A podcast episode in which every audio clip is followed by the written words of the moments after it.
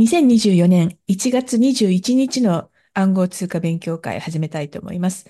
いつも通り東京から GU テクノロジーズの CTO をしている近藤さんと、シンガポールから AI とブロックチェーンのエンジニアをしている西村さん、そしてシリコンバレーから私、渡辺が参加しています。いつも通りですね、ブログを読みながら、話をしたいと思いますので、もしよろしかったらブログの方も見ながら話を聞いてみてください。ブログは GU.NET、GU で .NET というところのブログのところに入っています。今日のタイトルは、暗号通貨勉強会 BTC ETF 認可、コインベースのイエローカードとの提携などというタイトルになっています。それでは、まず今日の最初の話題なんですけれども、ビットコインの ETF が認可されましたという話で、ビットコインの ETF が認可されて、ブラックロック、フェデリティなど11社が ETF を提供し始めました。で、その中でも、ブラックロックのビットコインの ETF は1ビリオン、ですから1500億円を超過した。で、これまでに ETF 代わりに株が買われていたマイクロストラテジーという会社がありますね。数千億円相当でしたっけ？ 1 兆円とか言ってたのかな、なんか数千億円相当のビットコインを買って、それをバランスシートに載せてるエンタープライズソフトウェアの会社でマイクロストラテジーというところがあるんですけれども、そこの株価が 25% 下落したというのも、サイドニュースでありました。はい。ということで、ビットコインの ETF の話でした。どうでしょう、近藤さん。いや、これ11社認可されたんですか？そう、全部まとめて。全部まとめてですか？すごいですね。はい。はい、1もうで個も OK で1個ダメっていうのは、なんかダメな理由をつけないといけないから難しいんじゃないですか、かえって。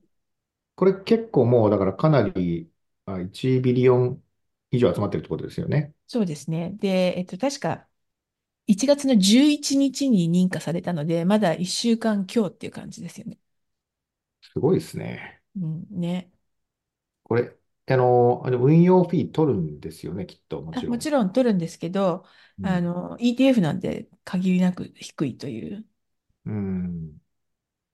いや、でもそれ、っていうことは、マイクロストラテジーの株を、やっぱりこのエクスポージャーとして結構使ってた人たちがいるということですよね。そうですよね。まあ、もしくは、という人たちが去るであろうという予測のもとにこうなるっていう。なるほど。ありがちですよね。まあ、ちょっとプレミアムついてましたもんね。なんとなくマイクロストラテジーの株も。うん、なんかそういうのが全部なくなるみたいな感じですね。まあ、その割にビットコイン下がってるんですけどね。なんかお約束っていう感じですが、ニュースがこれでできて、ちょっと落ち着くんでしょうね、ビットコインは。そうですね、大体こう予想してる間はすごい上がるけど、一旦本当のニュースになると下がるっていうのは、大体どの銘柄でも同じですよね。そうですね、今回、ちょっとかぶるのは、ETF の認可っていうニュースは出ましたけど、この後に実はビットコインは半減期も控えてますよね。ああ、確かに。半減期を超えるときにどうなるかはまたちょっと絡みがありそうな気がするんですよね。半減期が来るぞってなって、ETF でビットコインに投資できるっていう多分初めての機会じゃないですか。なるほど。そこがどうなるのかはちょっと荒れるかもしれないですよね。いや、でもこれは買うマーケットは相当広がると思うので、今まで投資できなかった方々に営業しますよね、ブロックロックとか皆さん。そうですね。だから相当上がるんじゃないですか、やっぱり1000万は超え、日本だともう600万ですからね、600万ってすごいですよね。1年700万超えてますからね、ビットコインが。いや、1000万やっぱりいっちゃうんですね、これ、このままいくと。どうなんでしょうね。まあでも、行くのは分かっていても、いつ行くかですよね。そうですね。いや、でも何年か前にはもう1000万行くとか行かないとか、ずっと言ってたのが、もうなんか、当たり前のことになってるっていう。でも、なんていうんですかね。これが来たら、1000万いくかなっていう、期待のニュースって、ETF 認可と、半減期ぐらいじゃないですか、みんなが知ってるのって。はい。なんか、それ以外の、何かこう、材料があるかっていう、多分この2大材料でいかなかったら、次行くのは次の半減期とかになっちゃうんじゃないですか。もうなんかあんまりでもビットコインってこう SDGs 的なお話とかって最近も話題にならなくなったんですかね。一応なんか時々まで話題になりますね。なんか、テキサスとかで、なんかものすごい電力使ってるじゃないかみたいな話が時々ニュースにはなるんですけど、一時期の、こう、それこそ法律作ってできないようにしてやるみたいな話は最近はちょっと出てこない感じかな。これ、西村さん、マイニングの報酬と、やっぱ電力ってこう、リンクしてるんですかね。電力の価格。あんまりリンク直接はしてない感じがしますよね。今、どちらかというと、市場はそのマイナーっていうよりは、なんかこう、スペキュレーションで上がるっていう人たちが買ったりしてるんで。ということは、電気代がいくらかかっても、もうとにかくやりまくった人が勝つ感じになってると。まあ、長期的にはそうなんじゃないですか。多分その、ビットコイン今が最安ってみんな掘ってるんだと思うんで。ただ、あれですよね、その、もうマイニングしてる人たちもビットコインのそのマイニングのプロトコルって長年変わってないので、多分もう効率とかはカツカツにみんなこうチューニングしきってると思うんですよ。だから今、市場でビットコインを1ビットコイン手に入れるのに、マイニングする電気代の方が安いか、市場で買った方が安いかは、そのなんか、新規参入する業者とかだと、マイニング業者とかだと、もしかしたらなんかコストかかって、市場で買った方が手に入れるの安いっていう逆転もあるかもしれないです。今から参入しましょうって人が要するに出るのかどうかっていう。そうですね。まあ、ノウハウとかもあるんで、あれ、これって1ビットコイン掘るのに、4万ドル以上かかっちゃわねみたいなのだと、市場で買った方が、良いですよね。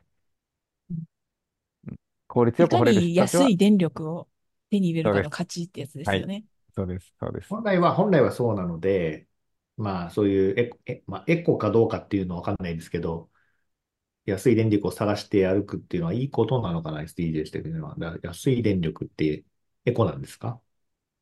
それはそうとも限らないか。どうやってその安い電力を作るかですよね。安い。エコっていうのはその、経済的なところなんですか？経済的。経済というか、まあ、ちょっとなんか地球の資源みたいなところを言ってるのか。まあ、資源の話だね。電力を使わないか。電力は資源ですよね。なんかそうすると、なんか原子力が一番実はエコなんじゃないかなって思ったり。原子力エコですよね。まあ、もしくは核融合とかができればもっとエコかもしれないですけど。核融合がもうすぐできるっていう話もあるので、どうなんですかね。いずれ電気代って、世界の電気代ってゼロに近づくんですかね。核融合ができれば。そうですかね。ゼロまではいかないけど。どうですかね。核融合を牛耳る人たちがちゃんとお金を取る気がしますけどね。なんか世界の電力、ほとんどビットコインだけが消費してますみたいな。面白いですけどね。最終的に。エコだからいいっていうことなのかな。まあ、ちょっと。まあ、それと量子コンピューティングとかの兼ね合いで、あんまり電力使わなくても、今の ASIC がやってるようなことできちゃうみたいな。まあ、でも、量子コンピューターが出てくるタイミングで、多分ビットコインの今の仕組みは崩壊せざるを得ないので、どっちみち大規模なハードコークが必要ですよね。量子ビットコインみたいなやつですよね。そう、だから、量子ビットコインみたいなものが、まあ、コミュニティが賛成すれば、それが新しいビットコインになるわけですよね。まあ、ただ、あれじゃないですか、ビットコインのそのディフィカルティは、調整される仕組みになってるので、みんながこう、量子コンピューターでマイニングするようになったら、ただディフィカルティがめちゃめちゃ上がるだけっていう可能性もありますよね。なるほど。そうかな。量子コンピューターじゃないと、コンピューティング前に。量子コンピューター使ったマイナーがこれから出てくるってことですね。まあ、でも、ビットコインのマイニングをするレベルでの量子コンピューターができるのは、まだ何十年も先という説が。そうなんだろうかっていうね、話ですね。まあ、しかもその。量子コンピューター自体はできつつある感じですけどね。まあ、汎用じゃないので、いかにビットコインのそのハッシュのアルゴリズムに最適化できるかどうかみたいなところですね。でもマイニングも行き切ると、あとはトランザクション報酬だけが目当てで皆さん運用するようになるわけじゃないですか。確かに、ブロック報酬がなくなるのか。うん。まあ、なくならないけど、限りなく、うんなくなるってことね。限りなくなくなると、トランザクション収益だけになるのかな。うん。ちょっとまあ、電力いらない、あんまりいらないのかな、トランザクションの報酬だけだと。それはそうなりますね。あ、いや、電力必要かどうか、どれだけのマイナーが参加してるかで、やっぱ競争になっちゃうんで、あ、トランザクション報酬でも。トランザクション報酬を取りに行くにしても、ブロックは生成しなきゃいけないので、なるほど。そうだ、はいそうだ。うん。まあ、じゃあ、とりあえず、ここ10年はあんま考えてもしょうがないっていうことなんですかね。で、そうしでかしすね、これ10年ってすぐ来ますからね、なんか。10年はすぐいきますね。で、ビ年ッをトコイ取ンっっててると今、ビットコインって今何歳なんですか？もう10歳15歳15歳ぐらいですよ。ああ。ってことは、まあ結構一瞬だったっちゃ一瞬だったかもしれないですね、この15年は。ううんん。そうですね。あっという間に過ぎましたね。15年は相当ですよね。まあ、あとはなんかこの ETF 認可の話に戻すと、ゴールドの価格って結構 ETF 認可された後に、すごいスカイロケットしてるんですよね。歴史で見ると。そうですなんねか。みんな、それに照らし合わせて、ビットコインのチャート並べてる人とかいますけど、ううん。んうんはい。まあ、それがまさにその、我々ゴールドの ETF が認可された時って、何してたんですかね。まだ子供ですかね。そうあれ、70年代とかでしたっけ確かそんぐらいだったと思うので、はい。まだ、ゴールドの ETF が認可されましたみたいな、ポッドキャストはできる年齢じゃなかった気がしますけど、うんはい。それに立ち会ってるって感じですね、ビットコインも。まあ、でもこれはドルの基軸通貨体制が崩壊に向かうということなんですか、もしかして本当に。ビッちょトっコとイン待って、ゴールドの ETF って2004年ですって。あ、意そ外んになだ、最近だ。そんなだ。意外に最近ですね。2000年度でしたね。ね。えー平成ですね、平成。うん。平成でしたね。まあ、ってことは、なんかそれで金の ETF が認可されるぞみたいな、この同じようなお祭りをしていたゴールドトレーダーさんたちはいたんですかね。ね。まあ、これだけでもデジタルでのね、金融商品のトレードがまだ普及してないんじゃないですか、2004年は。うん。そうでしょうね。ETF が認可されたからって、それがデジタルかどうかわかんないですもんね。証券会社に電話でとかかもしれないですよね。電話でですよね、多分当時。ちなみに ETF が認可されて、そのまあ、一般の、なんていうんですかね、その、金融商品になったっていうのはありますけど、我々、なんか、例えば近藤さんとか、ETF が出たから ETF でビットコインに投資しようかなと思うんですか？まあでそもれとも単純にまあ毎回言ってますけど、日本の法律だと ETF だったら20%の、まあ、キャピタルゲイン税になるので、なりますよ。買うってことですかね。ビットコインの現物を買うよりも ETF 経由で買いたいみたいなモチベーションは、今、ビットコインに投資するかどうかっていうのは分かんないですけど、はい、はい。ビットコインの投資をやめた理由はもう税金が高すぎるからですよね、うん、私。だからなるほど。まあ、まあ、ビットコインに限らず ETF 化されるなら、まあ、それはプラスでしか、今のところ日本の税制上はまあプラスですよね、圧倒的に。じゃあ日本でも、まあ日本だと今どうやってそのビットコインの ETF 買うのかわからないですけど、買える、なのかな、これは、まあ、だからアメリカの株とか扱ってるところが、ビットコインの ETF も扱うっていうところがまず一番あり得るんじゃないですかね。そうすると、やっぱ日本人もビットコイン現物持ってたけど全部売り払って ETF で持とうかみたいな個人とか。そもそも日本で次認められるかって今度はフェーズですか、そうすると。アメリカで認められたんだから日本でもいいよねっていう。そういうもんなんですか？ ETF って私日本で買ったことないんだけど。例えば金の ETF って日本にあるんですか？なんか投資信託で組み込まれてたりとか、なんか証券う会社がなんん。かに組み込んで売ってたりはしますよね、多分。うんうん。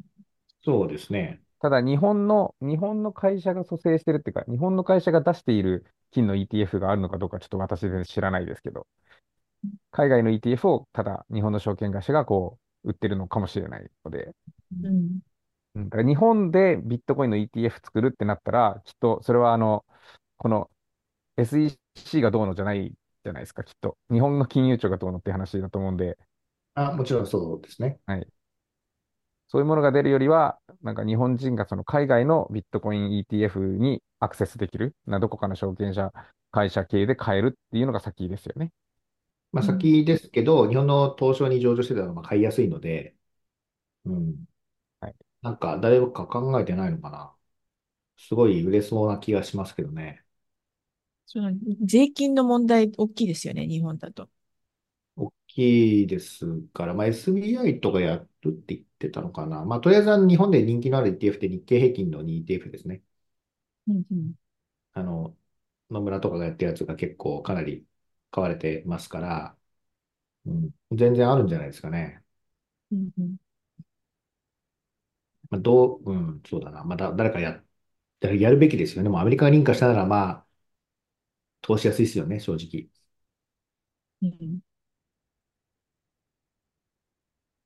これからそうすると、いろんなコインがどんどん ETF 化していくっていう流れが来るんですか？次はイーサリアムだみたいになってますよね。次はなんか今年中にイーサリアムなんじゃないかという説はある。どうでしょうね。SEC がまだビットコイン以外セキュリティとかにブツブツ言ってるんですけど、でもセキュリティをそのまま ETF にすればいいのか、そういうことですね。その価格コントロールができるかできないかってことですよね。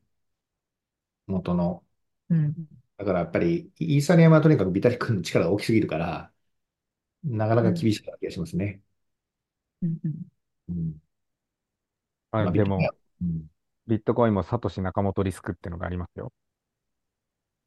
それは急に本人出てきちゃったってことですか？そうですね。売るっていう。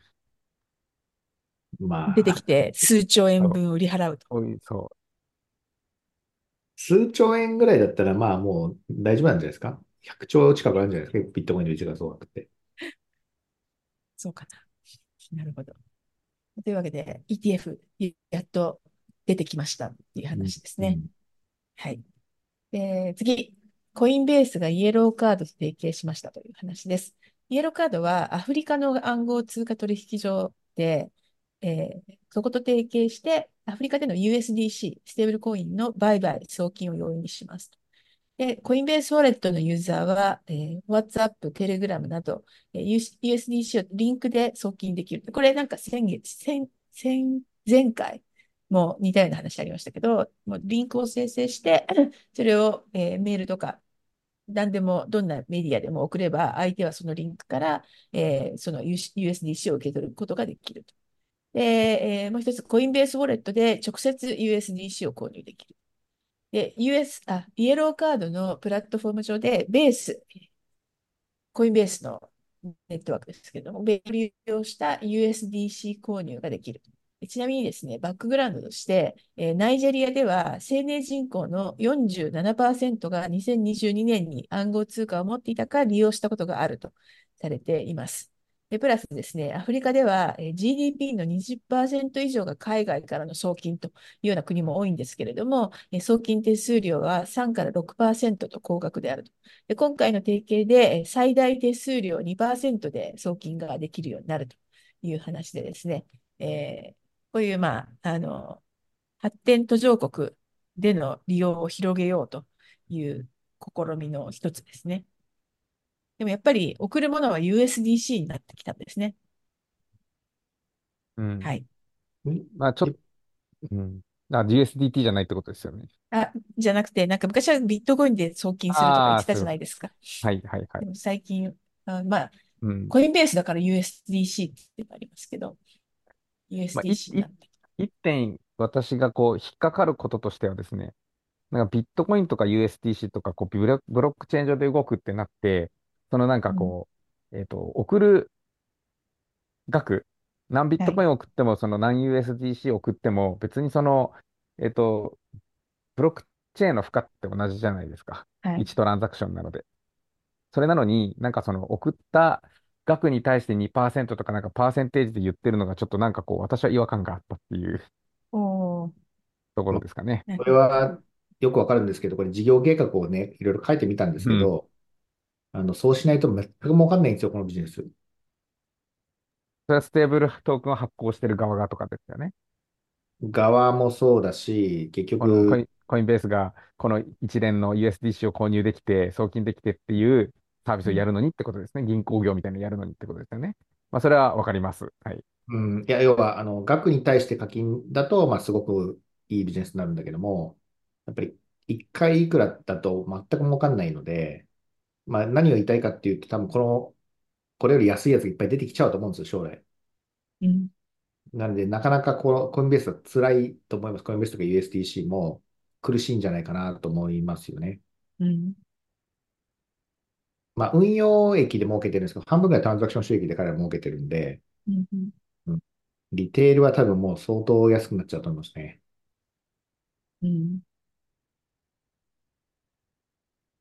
まあね。アフリカ、楽しみですね、でも。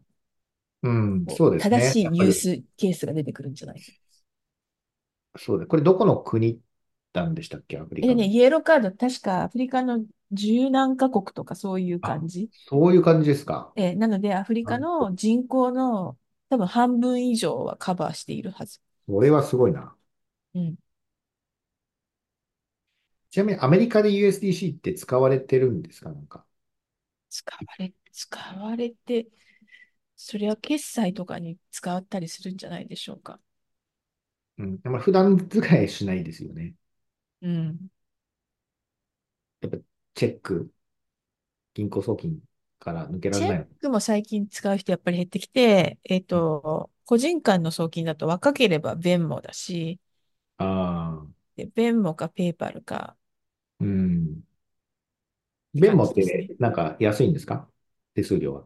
手数料、個人間の送金だと無料。無料ですか？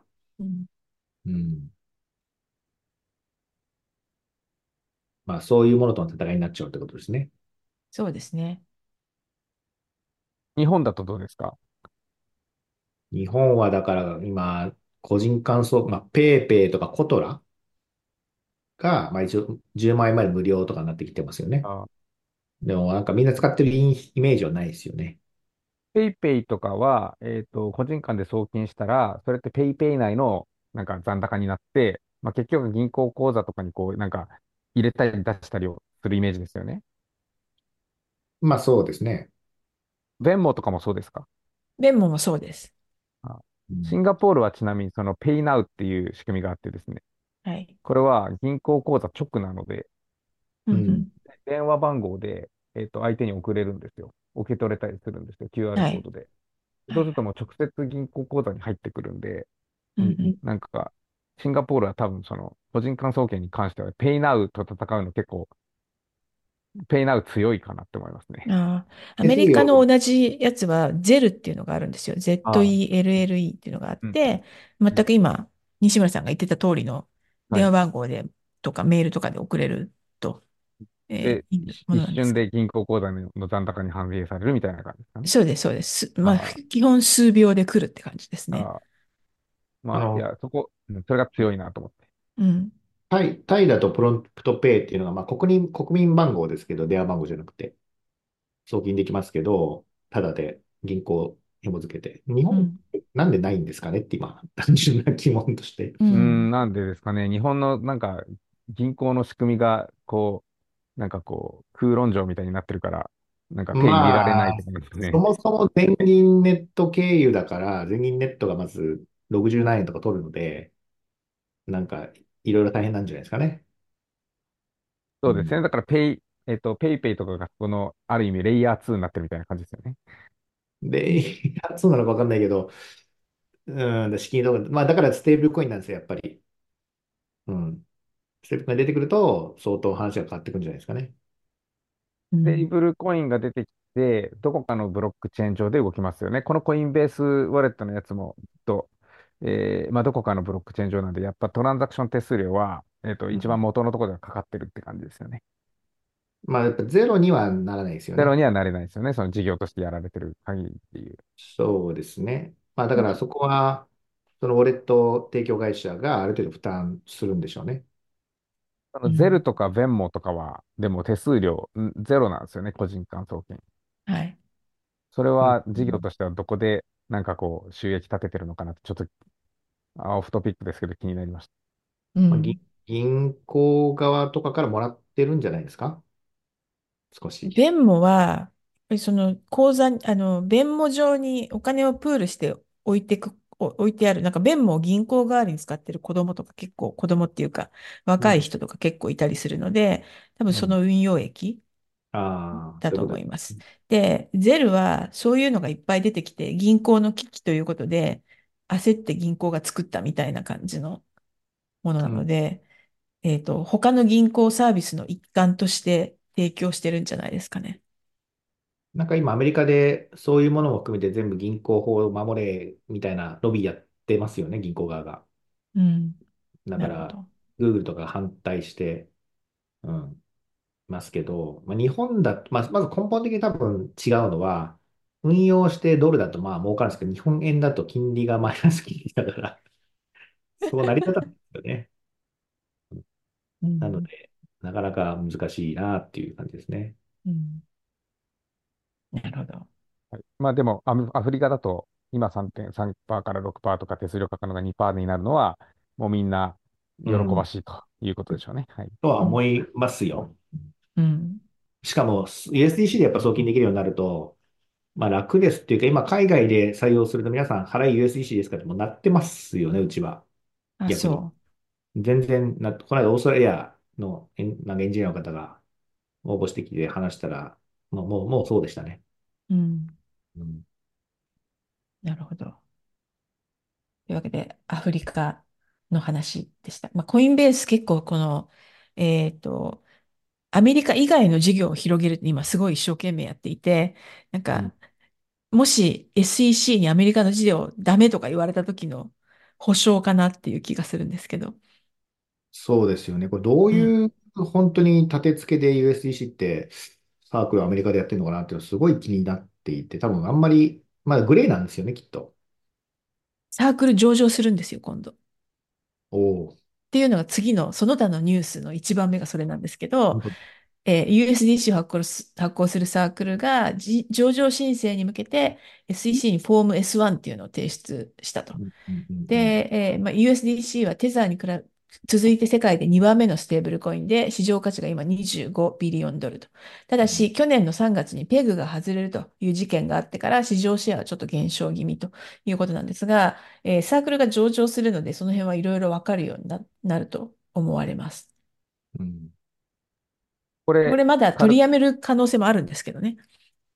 これ去年3月にペグが外れたっていうのをもし、なんか皆さんの記憶があれだったら、なんで外れたんでしたっけ、これって。あれです。シリコンバレーバンク。シリコンバレーバンクが、傾きそうになって、この USDC の、なんていうんですか、で預かった米ドルをかなりシリコンバレーバンクに置いてあったというので、下がったんだ。ペックが外れちゃったんですね。担保なくなっちゃうんじゃないかみたいなので、外れたんだ。で、そうですね。結局戻ってきましたと。そうです。だから、ここが SEC の弱点なんですよね。結局、バスケット運用をしてるんで、ってことだと思うんですけどね。バスケット運用って何ですか？要はいろんな銀行に預けてるので、そこの銀行破綻したら、それ影響をもろに受けるじゃないですか。そりゃそうですね。日本だと 100% まず担保しないとある程度いけないので、その裏の運用はあるんですけど、法律的にある程度決済、そのちょっと預け方によるんですけどね。でもその 100% 持ってる銀行が潰れちゃったらどうにもならないんじゃないですか。それはその通りなので、そういうことがないような運用しなければいけません。投資信託の法律なんですけどね、投資信託というか、信託の法律なんですけれども、だからそのシリコンバレーバンクのような怪しい銀行には預けられないんですよ、そもそも。怪しいって言ったら失礼ですけど、そういうところは違う。今 S&P が、格付け始めたんですね、ステーブルコインの。で、USDC が上から2番目。で、USDT が3番目か4番目の格付けになってるんですよ。1番目は何ですか？一番まだないんじゃないですかね。一番、そういう意味ね。AA とかそういうやつですね。そうそうそうそうそうそう。なので、その銀行発行型が AA を取れるのかどうかっていうところが、ちょっと注目ポイントかなと思ってますよね。うん。なるほど。はい。で、それ以降のニュースなんですけれども、SEC の X、Twitter ですね、X のアカウントがハックされて、ビットコイン ETF の認可が出る前に、ビットコイン ETF 認可というデマを流したという事件があってですね、その後、SEC が偉そうに、皆さん、ちゃんとセキュリティを守るために、2ファクターオーセンティケーションにしてくださいとかいろんなこと言って、自分たちがしてなかったんだろうという感じなんですけれども、そうですね。はい。ダメですね、SEC。Twitter とかで、なんか軽く見てるとこういう使われ方しちゃうんで、実はセキュリティすごい大事なんですよね、Twitter とか、メールとかって。いやうー、ん、難しいですよね。でも X の運用担当者なんで広報の方とかやってると思うんで、あんまりセキュリティの知識があってやってないでしょうからね。ちゃんとセキュリティ部門が監査すべきですよね、こういうのは。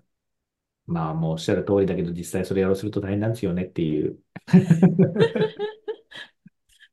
どういくからみたいな話になっちゃうんですけどね。うんやっぱりすごい、特にこういう、その発言で世の中が変わっちゃうような組織の Twitter アカウントって、すごい大変なリスクがそうですかかってね。ますよね。うん。いやー、まあ SEC となったらちゃんとやるべきですよね。どう考えても。どう考えてもね。そう。うん。でもなんかさすがアメリカでごめんなさい、ごめんなさいって言うんじゃなくて、なんか皆さん 2FA をするようにしてくださいねとかいう、なんかとぼけた声明を出してですね、うーん。いたという。なるほど。うん。はい。次は、ハッキングの話。約4000人のソラナウォレットから1ヶ月で4ミリオンドル、6億円ですね、が盗まれましたと。で、これはエアドロップのフィッシングによるものなんですけれども、エアドロップフィッシングって流行ってますそちらでも。で、一緒だと思うんですけど。どうですかね。流行ってるかを見るにはどうしたらいいのかわかんないですけど、自な分んかのと話ころに題なんかに、話題になってます流行るかどうかっていうよりは、日本ではまずそのエアドロップみたいな単語を知ってる人自体が限られてるので、っなるほど。ていう感じですかね。うん。で、これ、ちなみに、どういうのがエアドロップフィッシングかって、なんか説明してもらってもいいですかそれとも私が言いましょうか。わかん、どうでしょう。わかんないですけど、リンククリックしてあげるからこの署名してねって言ったら逆に怒られちゃうってことですか？そんな感じですね。なんかね。はい。包括的に、どんな、コインでも送れるみたいなものにサインしちゃってるんですね。うんうん。で、だからなんかまず、エアドロップしますよっていうのを、えーなんか P を Q にするみたいな感じの偽アカウントを作って、そこから例えば Twitter とかで、エアドロップしますってこう、声明を出すと。で、エアドロップ欲しい人はここに行ってくださいって言って、ウェブサイトに、誘導すると。で、そうするとそこも、なんか、えっと、B と D が入れ替わってるみたいな、もしくはスペルがこう、一文字入れ替わってるみたいな、偽のサイトがあって、で、そこで、に今、近藤さんが言った通り、えーそのウォレットとつなげて、かつ、サインしちゃうんですね。知らない、よく読まずに。うんで、いろんなものが送れるっていう、約束にサインしてしまうと。で、そうすると、一瞬にして、ダーって引き出されてしまうと、いうことなんですね。怖いですね。意外と最近のエアドロップ詐欺は、本当にエアドロップもしたりしますよね。あの、あ、価値のないトークンですけど、うん、なんか自社の自社っていうのかわかんないですけど、詐欺側が、うん、作ったトークンを一応エアドロップはして、ああ、もらえたねってなって、で、う時ん。間差で、その価値のあるトークンが引き出されるみたいなやり方なんじゃないですかね。その場で引き出されちゃうと、もう、そのエアドロップ詐欺だってみんな気づいちゃうので、ああ、うん。なんか時間差だと、まあそういう人たち多分いろんなエアドロップに応募してるんで、うん、うどん。れだったかわかんないみたいになるじゃないですか。はい。確かに。難しいですね。うん。いやー、絶対なんか、こう、人に勧められないよね、なかなか。ディファイやりましょうよとか言って。うでも、ん。どうなんですかね、じゃあこれをどうやったら防げるんですかって聞かれた場合に、うん。署名するトランザクションの内容はちゃんときちんとチェックしましょうとしか言えないじゃないですか。そうですね。でも、いやそーだかの、ら 送られるトラ ン SSL、ザクションうがん、何なのかって、一般の人は多分、知る術がないというか、うん。スマートだかフォンらトラック格と付か、けしないといけないんじゃないですか。エアドロップ格付けかわかんないですけど、エアドロッあプ格付け、やっぱり発行体、まあ、一応HTTPS とかも、会社しか証明書発行できない証明機関がやるじゃないですか。だからそういう感じで、やっぱりある程度証明機関を作んないと、あーううんん、難でやしいる気とがししまたすね。ら、スマートコントラクトに対する格付けですよね。うん。そうで怪すしいスマーね。トコントラクトに対してトランザクションを発行しようとしたら、まあ、わかんないですけど、そういうスタンダードがあって、メタマスクが警告出すとか。うそうそうん。そう。これは、うん。未知のトランザクション、コントラクトですけど大丈夫ですかとか。うあとん。は過去に悪いことをした、アドレスから、ウォレットからデプロイされたうコンん。トラクトなので、う怪しんいですよって。でも最近なんか、メタマスクが怪しいとき、怪しいって出しますよね。あそあ、うでそうですすか。か。なんかね、ブラックリストなのか、なんか持ってるんですよ。だから、エうアドんロップ詐欺が終盤になると、多分メタマスクで警告を出してくれるんだと思いますけど、まあ、最初に引っかかる人たちは、まあ、わからないので、多分、被う害者にん。なってしまうとかいう話じゃないでしょうか。そうすると、まあ、また、それがハッキングされたら、それはデプロイヤーの、審査とか認可とかがいるのかもしれないですね。ね。まあ、KYC プラス、うなん。んていうんですかね。オーディだッからト。わかんないですけど。オーディット、まあ、このデプロイヤーのこのアドレスは、一応そのホワイトリストに載っているこの企業ですとか、っていう仕組みが必要ですね。ううん。んいやー、この手、あの手、この手で盗まれますね。まあ、怖いででもすね。以前よりも額がまだ随分小さく見えちゃうっていうのはありますけどね。うん。確かに。そうです何ね。百億割とか。とう少ん、ないところでストップがかけられるようになってきたと。そうですね。うん。っていうのがありました。次のニュースは、リップル。リップルが285ミリオンドル、400億円弱の自社株買いを発表しました。で、リップルは、現在ですね、手元に1ビリオンドルのキャッシュ、1500億円ですね。と25ビリオンドル、3兆円強の相当の、主に XRP でできた暗号通貨の塊を持っていますと、していてですね、そこから出すので何の問題もありませんというふうに発表しています。リップルも頑張りますね。自社株買いっていうのは、これは投資家からってことですよね、もともとそうでの。すね。そうですね。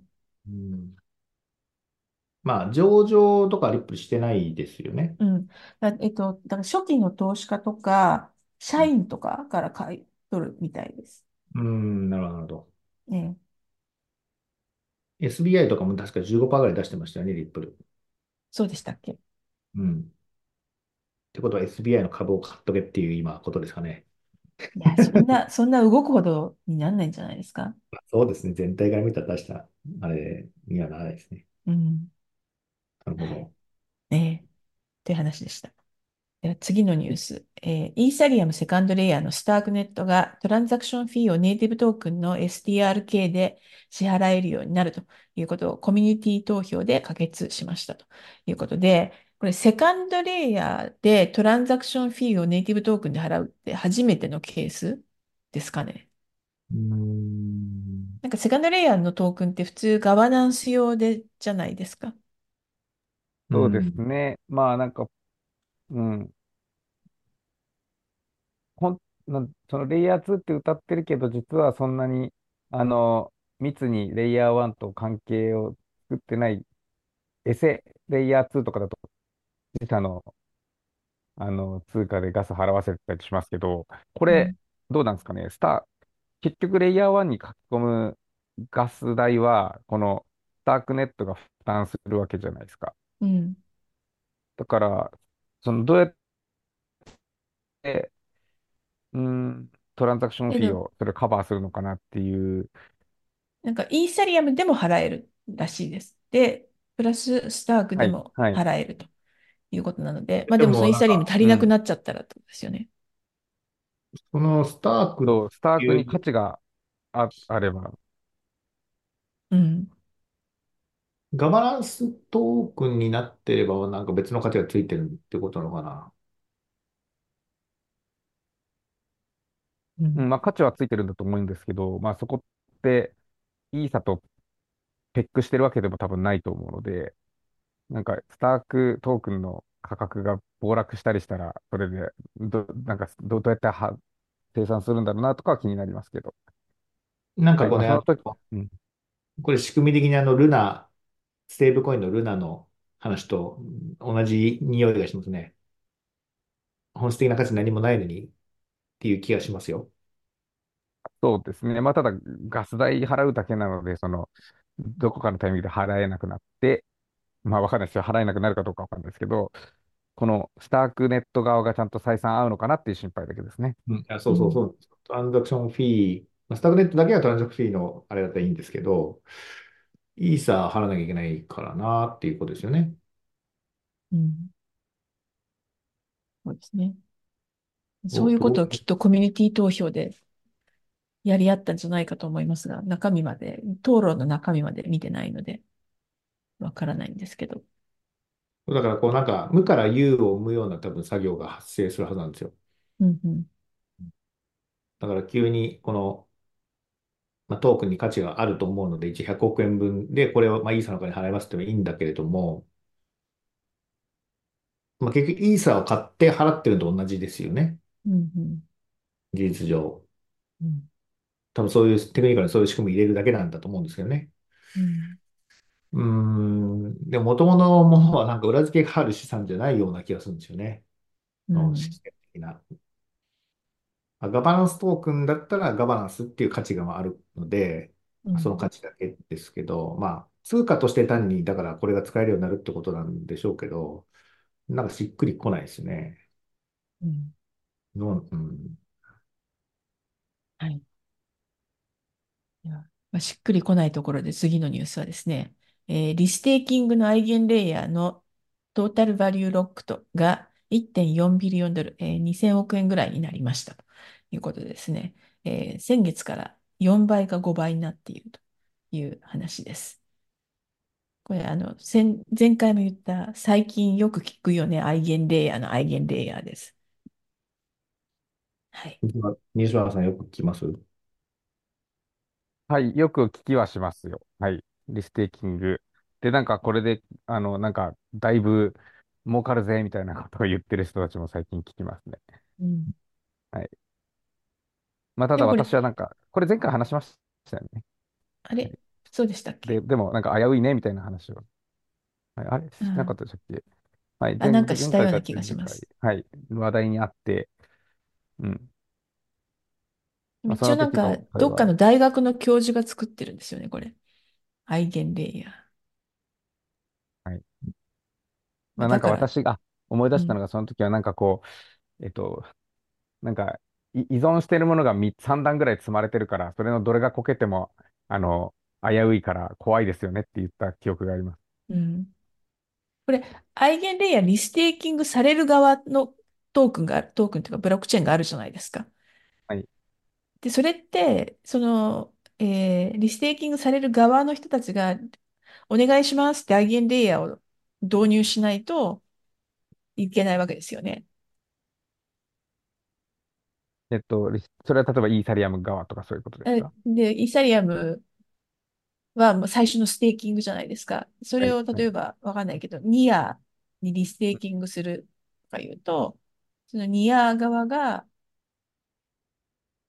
イーサリアムじゃないや、ニア側が、アイゲンレイヤーのスマートコントラクトをディプロイしないといけないとかそういう話ですよね。そうですね。そのアイゲンレイヤーがどこのネットワークに、リステーキングセキュリティを持っていくかっていうところはアイゲンレイヤーさんがやりますって言わないとダメですね。うんうん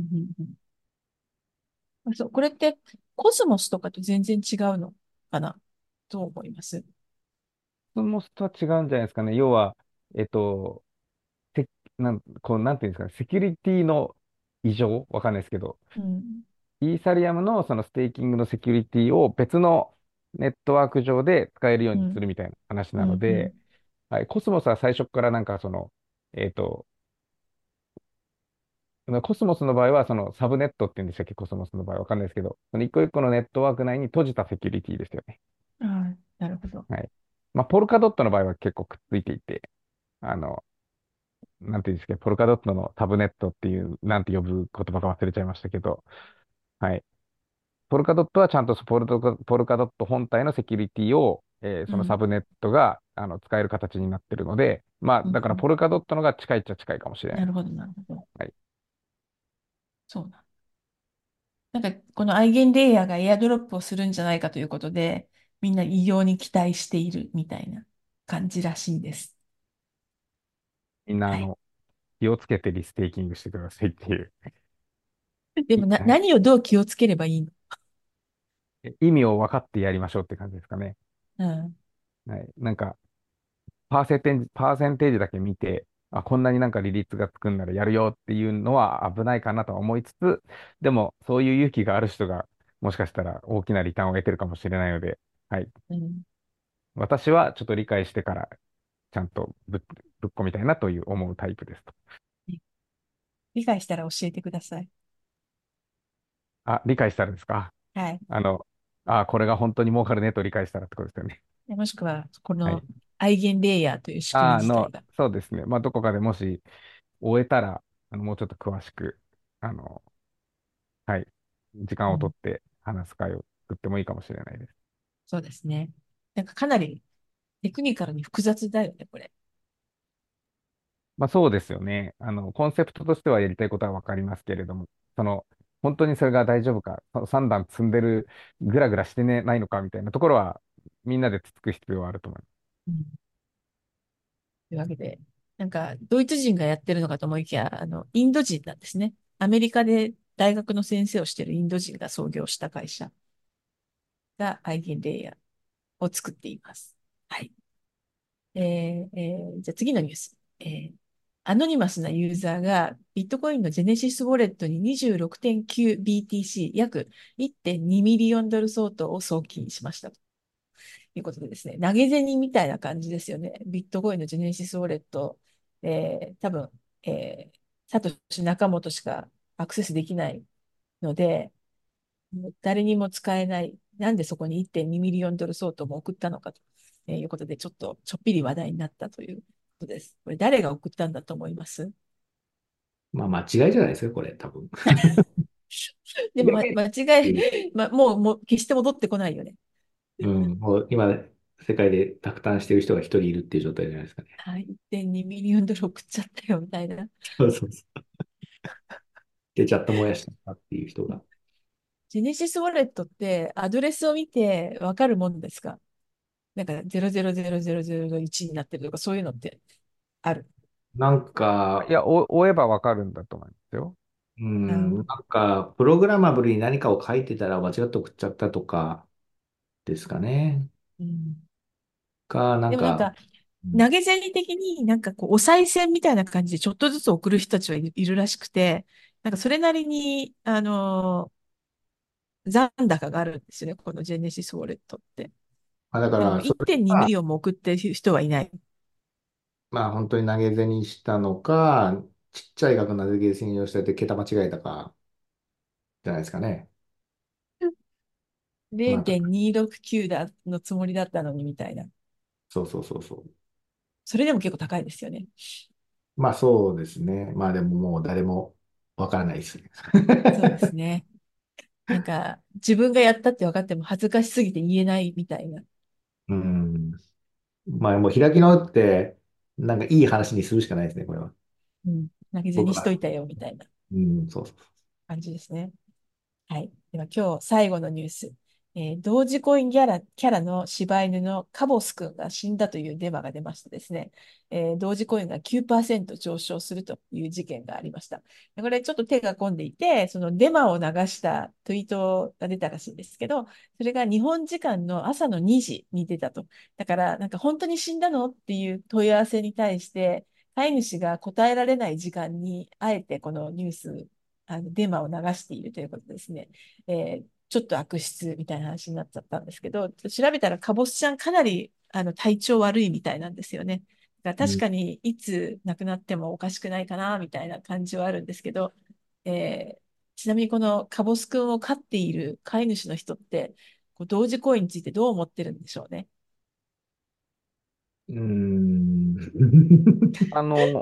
でもカボスちゃんってもともとイーサリアムコミュニティの犬って言ったらおかしいですけど、デブコンとかにも来てましたし。あ、そうなの？はい。大阪のデブコンに来てたんで、私、カボスちゃん触りましたけど。そうなんだ。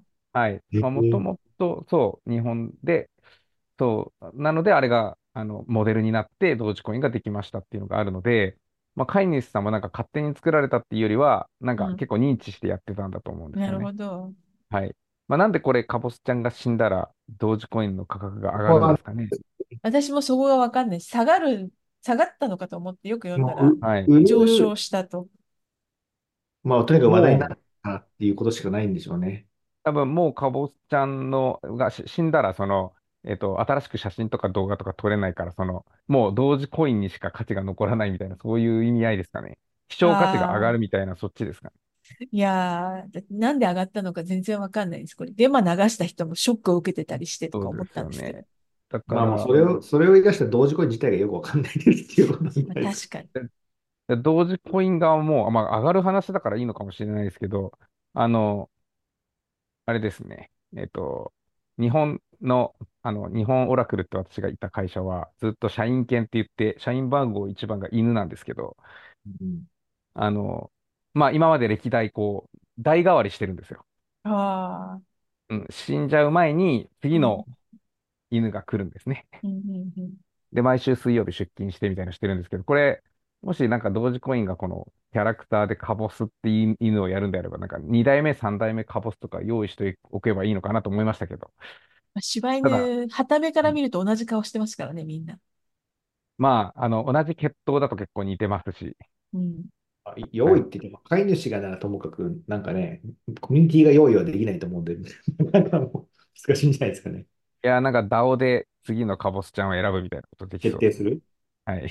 カボスちゃん投票。1番のカボスちゃんと2番のカボスちゃんとみたいなのがいるわけ。そうです。そんぐらいしか多分同時コインの使い道ないんじゃないですか。カボスちゃん今ね、3歩しか歩けないぐらいですよ。そうですか。立ち上がれなくなっていたんだけど、復活して3歩歩きました。素晴らしいみたいなブログが今発見しました。あれ、近藤さんは大阪でデブコンやった時ってデブコン行ったと思いますけど。カボスちゃんは。ちかさんはその時はデブコンは行ってないです。あの時は元気に写真を撮られてましたけどね。カボスちゃん、こんなに有名な動物は世界でも数少ないであろうという感じですよね。なんかみんななぜか日本好きですよね。でも今あれですよ。なんか世界の、なんだっけ、ブランドランキングみたいな、やっぱり日本が1位になったみたいなニュースのことありましたね。なるほど。でもちょっとカボスちゃんにはもう少し頑張ってもらうか、2代目カボスちゃんをちゃんとゲットしてきてもらうか、そんな感じですね。はい。というので、これが今日の最後のニュースでした。今回1月の最初の回なので、本当は明けましておめでとうございますなんですが、というにはちょっともう1月も後半になってしまいましたが、何か今年の抱負とかありますか、お二人は。抱負ですか？はい。抱負はでも、何ですかね。でも今年はビットコインが上がった上で非常にクリプトの冬から春を越えて夏とか言われてるので、自分がやってるプロジェクトも含めて、しっかりやりきりたいなっていう感じですかね、今年は。西村さんは相変わらずシンガポールに根を張って。そうですね。まあ、こだわりがあるわけじゃないですけれども、今はシンガポールに居つつ、まあ、抱負かわかんないですけど、私、去年末から、かぼすじゃないですけど、柴犬を飼い始めていて、おお。まあ柴犬全員顔違うなって思ってますけど、すいません。いやいや、血統によって違うなと思ってますけど、はい。なんか、まあ、AI 文脈で結構ですね、なんか犬のトレーニングっていうんですか、しつけはい。で、まあ、プログラムほどうまくいかないなって思って、今、なんかこう、学習中というか、なんか学柴習犬っをて回結し、構難しい犬らしいじゃないですか。そうなんですよね。頑固で、なんうか、ん。我を持ってるので、まあ、それなので、こう、人気があって、幸運にもなるのかもしれないですけど、うん。はい。まあ、こう、抱負かわかんないですけど、ちょっと、犬を解明したいですね。なるほど。はい。まあ、の、人間も解明したいですけど、アメリまあ、カの犬テぐレらビい、ドラマで、テレビドラマじゃない、リアリティもので、It's Me or the Dog っていうのがあって、イギリスの、テレビ番組なんですね。で、ドッグトレーナーの人が、しつけがなってない犬のいる家庭に訪問して、飼いあ主をトレーニングしてくれるあ、はといいはいうはい。ので、確かなんに。か結構見てるとですね、あ、なるほどっていうことが結構あって、で、一度それをもとにですね、他人の犬に30分で芸を4つぐらい仕込んだってことがあってですね、仕込んだらその人に、うちの犬もらってくれないとか言われてですね、いや、猫が2匹いるんで無理ですって断ったんですけど、なんか、すごい簡単に犬って芸を覚えるんだなとちょっとびっくりしました。はい。あの、プログラムほどはうまくいかないっていうのが、プログラマーからすると思うことですけど、生ものなんで。なるはほどい。ですね。ははい。い。じゃあ、今年は、お名前は何ですか？これはあれですかね、大丈夫ですかね、個人情報ですかね。個人情報、いね、パきスなワこーっドとてかいにう。使っちゃってるんだよねって。いや、それそはんな使っ味てはないなですい。けど、使ってないですけど、うまーん。あ、はい、きなこはっていい。う名前ですけど、はい。あ、なんか、カボスに、の流れにあの、近いですね。柴犬は3文字系のなんか日本語の食べ物系の名前が多いですね。うん。なるほど。じゃあ、今年は犬のトレーニングに頑張ってください。というわけで、今年最初の、暗号通貨勉強会でした。また、これからはまた2週間に1回というタイミングに戻りますので、これからも、聞いてください。それでは今日はどうもありがとうございました。はい、ありがとうございます。